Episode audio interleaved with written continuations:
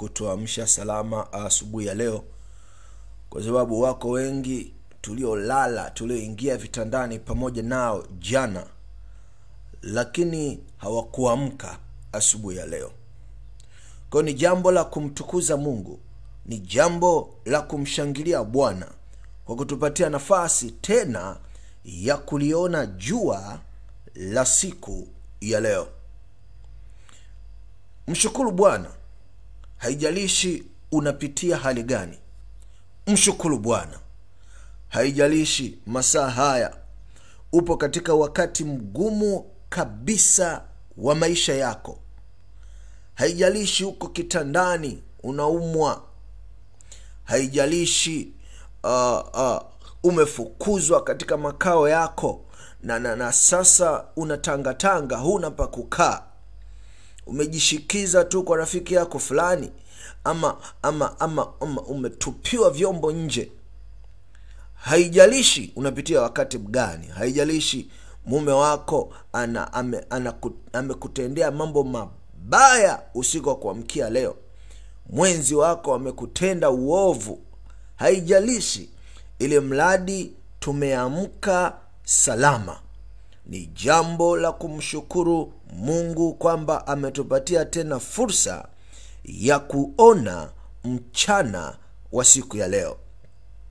Na hivyo ungana nami rafiki yangu ungana nami kumshukuru mungu asubuhi ya leo tunapoenda tena katika somo hili maalum katika kipindi hiki cha pambazuko la faraja. Basi hapo ulipo mheshimu mungu tupate ombi na kuanza kipindi chetu. Tuombe. Baba na mungu wetu mwema tunakushukuru kwa sababu ya karama ya uhai. Tunakushukuru kwa sababu sisi sio wema sana mpaka umetupatia tena bahati ya kuiona siku ya leo. Lakini neema yako ya pekee imetupatia tena fursa ya kuiona siku ya leo. Bwana jina lako litukuzwe. Katika masaa haya mungu wetu mwema tunakushukuru kwa sababu tena umetupatia nafasi ya kukutana na wewe. Na hivyo tunakusihi baba mwema ukayafunue mapenzi yako katika maisha yetu siku ya leo. Hebu tukaone lengo na dhumuni. Na tena turudishwe tena kwako katika siku ya leo. Ukatupatia ushindi wa kila dhambi ukajaze mioyo yetu na tumaini na kutupa, kuso, kusogeza tena karibu na, u, na, na, na, na ufalme wako katika siku hii ya leo. Asante kwa sababu tunajua umesikia na unatenda sawasawa na kupenda kwako ukitujazia roho wako mtakatifu ili tunapoenda kutafakari neno lako bwana likaguse na kuangaza maisha yetu. Maana tunaomba hayo katika jina la kristo bwana na mwokozi wetu mwema. Amen. Asubuhi ya leo ninakukaribisha tena katika somo la pambazuko la faraja. Ikiwa unanisikiliza masaa haya basi nikualike upate kushea na watu kadhaa somo hili ili basi wengine nao wabarikiwe na faraja itakayopatikana katika somo hili la asubuhi ya leo. Somo letu la asubuhi ya leo linatoka katika kitabu kile cha marko. Kitabu kile cha marko ikiwa na bibilia yako ni jambo jema ikiwa utafungua na tutasoma pamoja. Kitabu kile cha marko sura ile ya pili na fungu la nne. Marko sura ya pili fungu la nne. Tusome. Biblia inasema na, wali, na, na walipokuwa hawawezi kumkaribia kwa sababu ya makutano walitoboa dari pale alipokuwapo na wakiisha kuivunja wakaiteremsha godoro aliyolalia yule mwenye kupooza. Nitarudia. Walipokuwa hawawezi kumkaribia kwa sababu ya mkutano walitoboa dari pale alipokuwapo na wakiisha kuivunja wakatelemsha godoro alilolalia yule mwenye kupooza. Naye yesu alipoiona imani yao akamwambia yule mwenye kupoza, mwanangu umesamehewa dhambi zako. Somo hili linalipatia kichwa kinasema imani inayoshinda vikwazo. Bibilia inatupatia kisa cha pekee sana.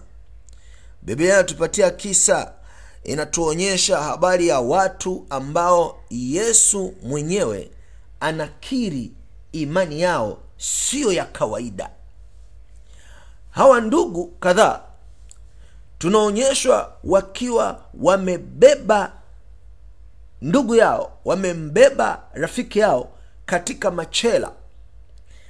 Wamembeba ndugu yao ambayo tunaonyeshwa kabisa hali yake ya kiafya ilikuwa ni mgogoro sana kiasi cha kwamba alikuwa hajiwezi. Bibilia inatuambia alikuwa amepooza. Mtu huyu aliyepooza nina imani kabisa pengine ni yeye ama pengine ni ndugu zake. Waliposikia ya kwamba yesu kristo yuko katika mji wetu waliamua ya kwamba waende kwa yesu. Nisikilize vizuri. Biblia haituambii wazi kwamba ni huyu ndugu aliyepooza ndiye aliyewaambia ndugu zake wambebe wampeleke ama ni ndugu zake wenyewe walioona ya kwamba kwa sababu yesu amekuja katika mji huu basi twende maana huko tutapokea uponyaji. Jambo moja ninalojua ni hali ya uthubutu waliokuwa nayo hawa ndugu zake ama aliyokuwa nayo mgonjwa na imani yake thabiti ya kutaka kumtafuta yesu. Hawakuangalia vikwazo vilivyowekwa na viongozi wao wa dini ya kiyahudi. Maana wayahudi wa, viongozi wa dini ya kiyahudi hawakumtaka kabisa yesu kristo. Viongozi wa dini ya kiyahudi hawakutaka kukiri kwamba yesu kristo ni masihi. Viongozi wa, kiyahudi hawakutaka kabisa kukiri kwamba kristo ndiye bwana na mwokozi viongozi wa kiyahudi hawakutaka kukiri kwamba kristo ndiye ametumwa mwana wa mungu mkombozi wa dunia hii. Lakini hawa hawakutaka kusikia hivyo vikwazo vya viongozi wao wa kidini. Hawakutaka kusikia tamaduni zao zilisemaje. Hawakutaka kusikia ukoo wao na mila zilisemaje. Wao walikaza macho yao kwa yesu na wakasema kwa imani tunakwenda na tunajua tutapokea uponyaji wetu. Nisikilize. Wako watu wengi wanaumwa leo. Wako watu wengi wameparalaizi leo. Wako watu wengi wanasumbuliwa na nguvu za mapepo na ibilisi. Wako watu wengi wanapitia changamoto leo. Wako watu wengi wanakutana na wakati mgumu katika maisha ya kifamilia. Lakini kwa sababu wanaogopa viongozi wao wa kidini kwa sababu wanaogopa mila na tamaduni za makabila yao. Kwa sababu wanaogopa ndugu zao watawatenga ikiwa watasikia wamekwenda kwa yesu. Basi wanajifungia ndani wanabaki katika hali ya kuogopa na hawachukui uthubutu. Wanaogopa kwenda kusalimisha maisha yao kwa yesu kwa sababu wanaogopa dini walizo nazo zitawakataa. Kwa sababu wanaogopa viongozi wa dini zao watawaita na watawatenga. Kwa sababu wanaogopa ukoo wao utawaita utawatenga. Nataka nizungumze na mtu fulani ambaye amefungwa na vikwazo vya dini. Nataka nizungumze na mtu fulani ambaye amefungwa na vikwazo vya kiukoo amefungwa na vikwazo vya kitamaduni amefungwa na matambiko na dini za kienyeji na ana hofu ya kwenda kwa yesu wakati ames, anajua na amesikia matendo makuu ya yesu aliyotendea wengine. Masaa ya asubuhi ni kutie moyo ya kwamba ni wakati umefika wa kupiga hatua. Kama hawa watu waliomwendea yesu waliopinga walio vikwazo vya dini zao za kiyahudi wakaamua kubeba ndugu yao na kumpeleka kwa yesu. Wakaamua kwenda kwa yesu kwa sababu kwa yesu walijua watakutana na uponyaji. Na hivyo ndugu yangu nikueleze tu wazi kwa yesu hakuna linaloshindikana kwa yesu hakuna linaloweza kumshinda. Haijalishi unapitia tatizo gani haijalishi umelogwa haijalishi ume, umetupiwa majini na unasumbuliwa na mapepo wabaya pengine ni marehamu pengine ni majini ya kila namna ni vinyamkela. Pengine wachawi wanakusumbua. Kila siku nyumbani kwako mara wanakutupia mawe mara unamwagiwa mchanga mara unasikia watu wanaoga bafuni mara unaona nyayo watu wanatembea katika nyumba yako. Una ume, una, una vikwazo aina mbalimbali. Nataka nikueleze hakuna linaloshindikana kwa yesu. Njoo kwa yesu masaa haya asubuhi. Umkiri yeye atakukumbatia atakutia moyo na atakuokoa na mateso unayopitia. Nataka nikuambie vijana hawa walimbeba ndugu yao wakaenda nao wakaenda naye mahali alipofika yesu. Na walipofika katika ile nyumba ambapo yesu alikuwepo biblia inaniambia jambo la kipekee sana. Biblia inaniambia walishindwa kumwona yesu kwa njia za kawaida kwa sababu yesu alikuwa amezungukwa na makutano makubwa. Yesu alikuwa amekaa akihubiri watu na wengine wakija pia akiwaponya magonjwa yao. Na hivyo alikuwa amezungukwa na umati mkubwa. Na hawa watu wakasema tuna tu, tu, tutafanyeje sasa? Mbona yesu amezungukwa na watu wengi hivi? Hatuwezi kwenda kumwona kumbuka somo langu asubuhi leo linasema imani inayoshinda vikwazo. Imani inayoshindwa vikwazo. Watu waliokuwa wamemzunguka yesu hawakuweza kuzuia imani yao. Nafasi haikuonekana. Kwa mazingira ya kawaida waliona kabisa hapa haiwezekani kumwona yesu maana hakuna pa kupita. Foleni ni kubwa sana. Watu ni wengi sana. Hakuna hata uwezekano wa yesu tu ukipunga mkono akuone kwa sababu jinsi alivyokuwa amezungukwa na watu wengi. Na hivyo ingalikuwa watu wa kawaida wangekata tamaa. Ingalikuwa mtu mwenye imani ya kawaida angekata tamaa. Nataka nikwambie hawakuwa hawa ndugu waliamua kwa mioyo yao ya kwamba leo iwe mwisho wa matatizo wanayopitia. Na hivyo wakasema kwa namna yoyote ile tutamfikia yesu na tutamweka ndugu yetu miguuni pake apate kumponya. Biblia inaniambia uh, kulikuwa kulikuwa kulikuwa hakuna namna ya kuingia. Na hivyo nikaenda kuchunguza kwamba nyumba hizi za kiyahudi zinajengwaje nikagundua ya kwamba nyumba ile ambayo kristo alikuwa amepanda pale kwa ajili ya kuhubiri ilikuwa nyumba yenye kagorofa ilikuwa ina sehemu ya juu. Na hivyo yesu alikuwa katika chumba cha juu. Na katika nyumba hizi za kiyahudi zinavyojengwa ile, ile, ile, ile nyumba ya juu ha, ha, hawakuwa wao na teknolojia ya mabati ambayo mabati yanawekwa sasa hivi. Wao walikuwa wana wana finish kule juu kwa kuweka uh, kama kama zege fulani hivi kama zege lakini sio zege kwa sababu kipindi hicho teknolojia ya zege ilikuwa ijagundulika na wakishaweka hiyo hiyo hiyo hiyo finishing eh, ni, ni, ni kama kule dodoma nyumba wanavyoziezeka. Wakishaweka ile juu yake walikuwa wanaweka malumalu. Sasa sio kama malumalu tunazotumia. Ilikuwa ni vipande vya mawe ambao walikuwa wanavijenga kama malumalu ili mvua inaponyesha maji yasipenye yakaingia ndani. Na pembeni mwa nyumba hizi walikuwa wanaweka ngazi ili kuweza kufika kule juu. Na kule juu katika katika lile paa kulikuwa kunawekwa kimlango kidogo cha dharura. Sasa biblia inaambia hawa watu wakapanda wakapanda wakafika juu ya bati. Sijui walimpandishaje mgonjwa wao maana ninajua kama mgonjwa yuko katika machela ni eidha abebwe na watu wanne yaani kila mmoja na kona yake ama abebwe na watu wawili. Sasa ninafikiria walimpandishaje katika ngazi? Kimo cha kupanda ghorofa moja wakiwa wamempandisha hakikuwa kikwazo. Walitafuta namna walibuni mbinu ya kumpandisha juu mgonjwa wao. Lakini kana kwamba itosha walipofika juu kimlango kilichokuwepo kwenye rufu kule ni kidogo. Wasingeweza kumpitisha mgonjwa wao. Hawa ndugu ndipo wakafanya jambo lisilokuwa la kawaida. Biblia inaniambia wakaanza kuvunja dari. Sikiliza. Wakaanza kuvunja dari ili wamfikie yesu. Biblia inaniambia walipoanza kuvunja dari. Hebu nisikilize vizuri. Wao wamekaa hapa chini halafu juu kuna mtu anavunja huko dari lako anavunja hiyo slabu anavunja. Na akivunja bila shaka kelele zitasikika. Mtasikia mishindo tu ki ki ki ki. Vumbi itatimka maana walikuwa wanavunja lidongo lile lililokuwa lime, limefunikwa na mawe kama malumalu. Kwa hiyo vumbi litatimka.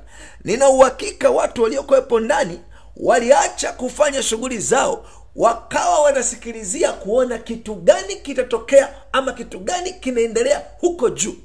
Nina imani kwa sababu jambo hili lingetokea kama mazingira kama ya kawaida wangekuwepo watu ambao wangeenda kule juu wangewaambia nyinyi wapendwa mnabomoa hilo dari chini yuko yesu litavunjika lidondoke lidondokee watu. Nina imani. Lakini wakasema hapana tunavunja vizuri haidondokei mtu tunataka kumuona yesu haleluya. Imani inayoshinda vikwazo. Imani isiyozuilika.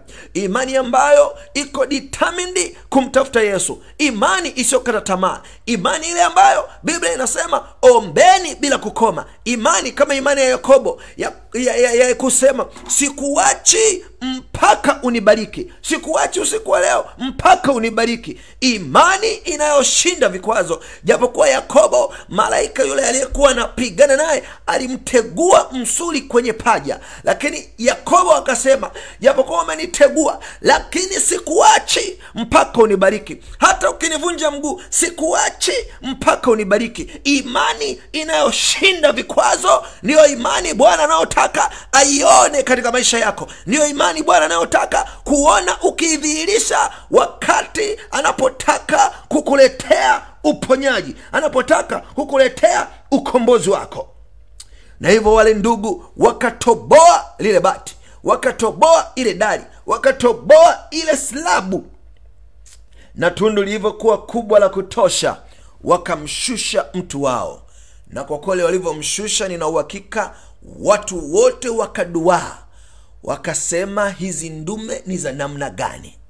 Zimetoboa bati zimeshusha mtu zimetimua hapa vumbi vipande vidogo vidogo ninaamini kabisa vilidondoka. Ninaamini vilidondoka kwa sababu ukiwa unavunja slabu juu kule lazima vipande vidondoke. Mimi ni mjenzi ninafahamu hilo. Lazima vidondoke na sasa wakawa wanamwangalia yesu atafanyaje? Je atawakemea? Kwamba hivi nyinyi hamna akili? Mnatoboa slabu ya juu hiyo? Je inge collapse ingeshuka humu ndani tungekufa wote? Lakini yesu hakuwakemea. Yesu hakuwafukuza. Huyu yesu ninayekupa habari zake hakutaka kuondoa mule ndani. Yesu hata hakuwakaripia bali alipoona akasema imani yenu ni kubwa. Sijapata kuona imani ya namna hii. Akamchukua yule kijana aliyekuwa amepooza aliyoshushwa kwenye godoro katika machela yake. Akamwambia kijana dhambi zako zimesamehewa. Muda ule ule yule kijana kupooza kwake kukakoma akapona akasimama yesu akamwambia jitwishe godoro uende. Haleluya!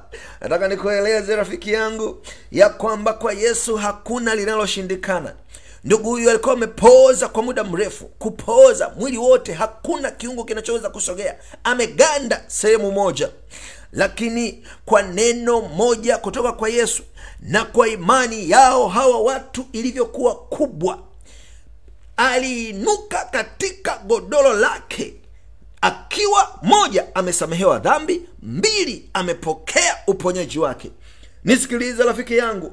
Jambo la kwanza yesu analofanya ni kuponya roho ya yule mgonjwa ni kumponya kwanza ugonjwa wa roho kabla hajaponya ugonjwa wa mwili kwa kumwambia umesamehewa dhambi zako wengi leo wanapenda kupokea miujiza.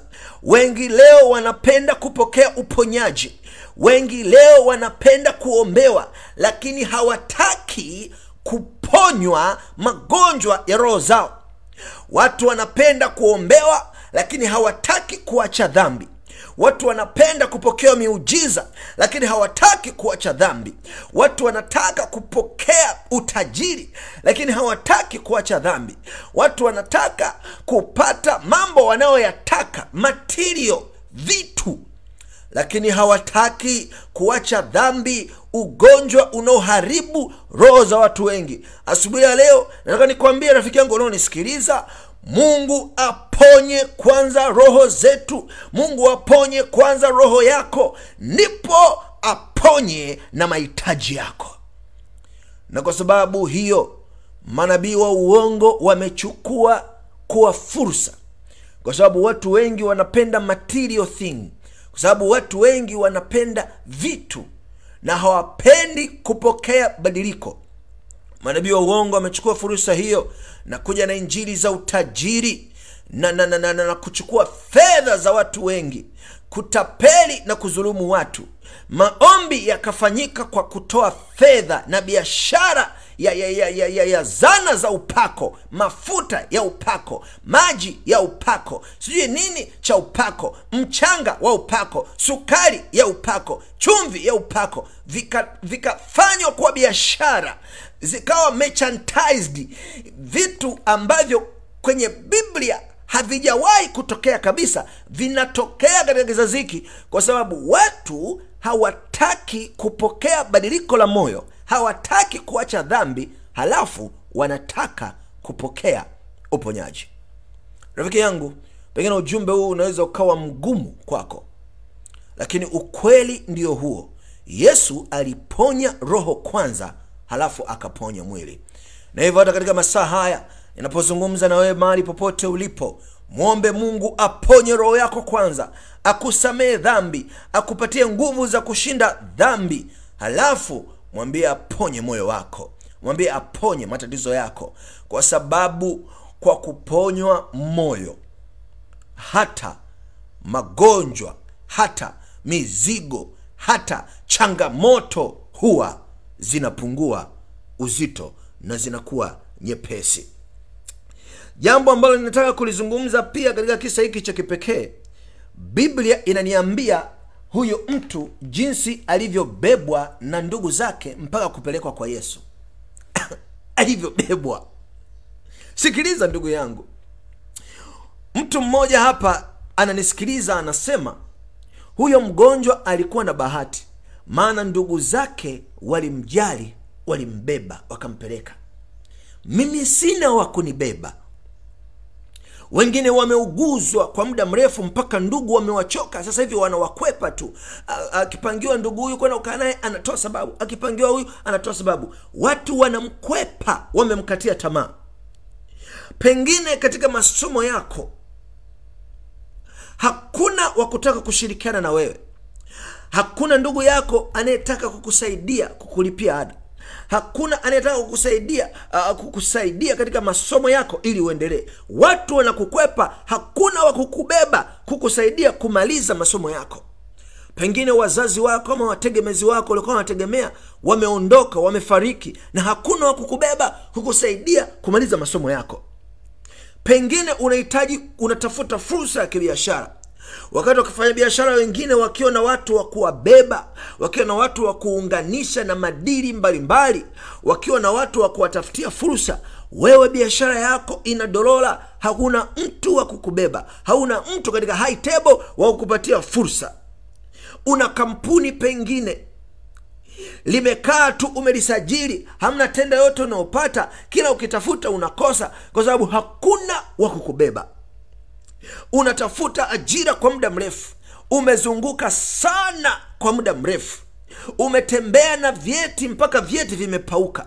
Umetembea mpaka viatu soli vimeisha. Hauna wa kukubeba. Wakati wenzako wakikuambia, ah, mimi nina ndugu yangu wizarani. Mimi nina ndugu yangu mahala fulani. Ah, mimi niliunganishiwa na, na, na, na, na, na fulani. Mimi niliunganishiwa wewe hauna wa kukubeba hakuna anayekujua. Na unasema nani atanibeba? Nani atanivusha katika ndoto yangu? Nani atanisogeza? Nataka nikwambie rafiki yangu sasa hivi yesu hayupo katika chumba. Sasa hivi yesu hayuko katika nyumba ya mtu kwamba uhitaji wa kukubeba kukupeleka. Yuko mbinguni katika kiti cha enzi akiwa mkono wa kuume wa baba akituombea na yuko tayari kukubeba popote ulipo kukupeleka katika kiti cha rehema kupeleka mahitaji yako ili upate rehema na msaada wakati wa uhitaji. Hauhitaji mwanadamu wa kubebe yesu anatosha. Yeye anasema katika kitabu cha isaya ataleta watu kutoka kushoto kutoka kulia ataleta watu kutoka kushi ataleta watu kutoka mashariki ataleta watu kutoka magharibi. Ataleta watu atakutengenezea connection yeye mwenyewe. Hivyo huna haja ya kuhofia kwamba huna mtu wa kukubeba. Sasa mambo yako yataendaje? Nataka nikwambie yesu anatosha. Na sasa hivi yuko mbinguni hauhitaji kwenda mahali fulani kumfata ukiwa na imani hapo hapo ulipo ukimsii na kumwomba bwana ataleta msaada. Connection zilizopotea atazirudisha. Ajira uliotafuta kwa muda mrefu atakusaidia utapata. Biashara inayodorora ataiinua fursa zinazokimbia atazileta. Masomo yanayoyumba atainua watu wa kulipia ada. Atainua watu wa kusaidia utafanikiwa. Nataka nikueleze gonjwa ulionao kwa muda mrefu ambao ndugu zako wamekukatia tamaa. Wewe mwenyewe umekata tamaa. Leo yesu ukimwita ana uweza wa kuponya roho yako na kukuponya mwili wako. Imani yako tu. Imani kama walioonyesha hawa watu. Imani iliyoweza kushinda vikwazo. Imani ambayo ilikuwa tayari kuluka mipaka ya dini kumwendea yesu wengi wamefungwa na mipaka ya dini wakiamini wa, wa, wa maneno ya mbalimbali ya viongozi wa dini kwamba yesu pengine si lolote pengine yeye ni nabii tu wa kawaida hana umaalumu wowote. Nataka nikwambie vuka vikwazo vya dini upokee uponyaji wako. Vuka vikwazo vya kutokuwa na imani ya kwamba mbona fulani alienda lakini la, yuko na yesu lakini anapata matatizo. Ah, ah. vuka hivyo vikwazo nenda kwa yesu utapokea uponyaji wako. Vuka vikwazo vya kutokuamini vuka vikwazo vya, vya, vya tamaduni vuka vikwazo vya familia. Mwendee yesu sasa hivi kwa imani popote ulipo nawe utapokea uponyaji wako. Ninakwenda kuomba sasa hivi.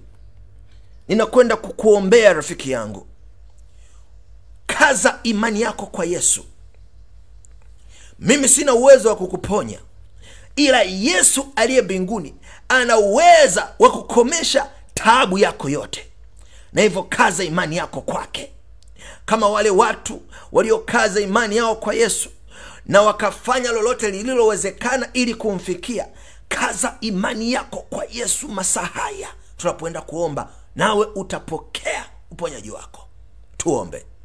Baba yetu na mungu wetu mwema tunakushukuru kwa ajili ya asubuhi ya leo umetuamsha tumeiona siku nyingine. Wale ambao mungu wangu mwema wameamka wakiwa vitandani wanaumwa hawawezi na masaa haya wanakaza imani yao kwako. Baba na mungu wangu mwema wapatie uponyaji wapone roho zao wasamehe dhambi zao watakase halafu kisha wapokee na uponyaji wa miili yao wainuke katika vitanda vyao asubuhi bwana wale watu waliofungwa na nguvu za mapepo wamefungwa na mashetani wamefungwa na, na, na, na majini katika maisha yao masaa haya na kusihi mungu wangu mwema damu ya yesu inaweza kukata vifungo vyote vya vya kishetani vya kimajini vya kiukoo na matambiko na laana zote zikakatwe sasa hivi katika jina la yesu kristo. Wako watu bwana wanatafuta fursa wanatafuta watu wa kuwabeba wanatafuta uh, kusogezwa mahali moja kupelekwa sehemu nyingine. Wewe ulioahidi katika kitabu cha isaya arobaini na tatu utaleta watu utaleta connection. Weka fursa mbele yao sasa hivi wahame kutoka hatua iliyopo wasogee mbele. Wako watu mungu wangu mwema wanatafuta wenzi wa maisha kwa muda mrefu. Wanatamani kuingia katika mahusiano yatakayozalisha ndoa. Bwana ninakusihi fungua mbaraka huo wako watu kila siku mahusiano yanavunjika. Ikikaribia tu kuolewa ama kuoa mahusiano yanavunjika. Nakemea roho hiyo ya kuachana katika jina la yesu kristo na bwana wapatie wenzi wenzi watakaokuwa na imani na wewe watakaotunza na kuheshimu maagizo yako na wenzi watakaofika hatua ya ndoa na kuwa na familia bora. Baba ninaombea watu wanaotafuta ajira kwa muda mrefu wapatie connection waunganishe na kazi ninaombea wanafunzi wasaidie wakapate kumaliza masomo yao. Ada isiwe changamoto wakamaliza masomo yao wakapata kufanikiwa. Ninaombea kila anayelitia jina lako masaa haya ukapata kusikia kilio chake ukamsaidie ukamfanikishe maana tunaomba katika jina la yesu kristo bwana na mwokozi wetu mwema. Amen. No, Lord Sớ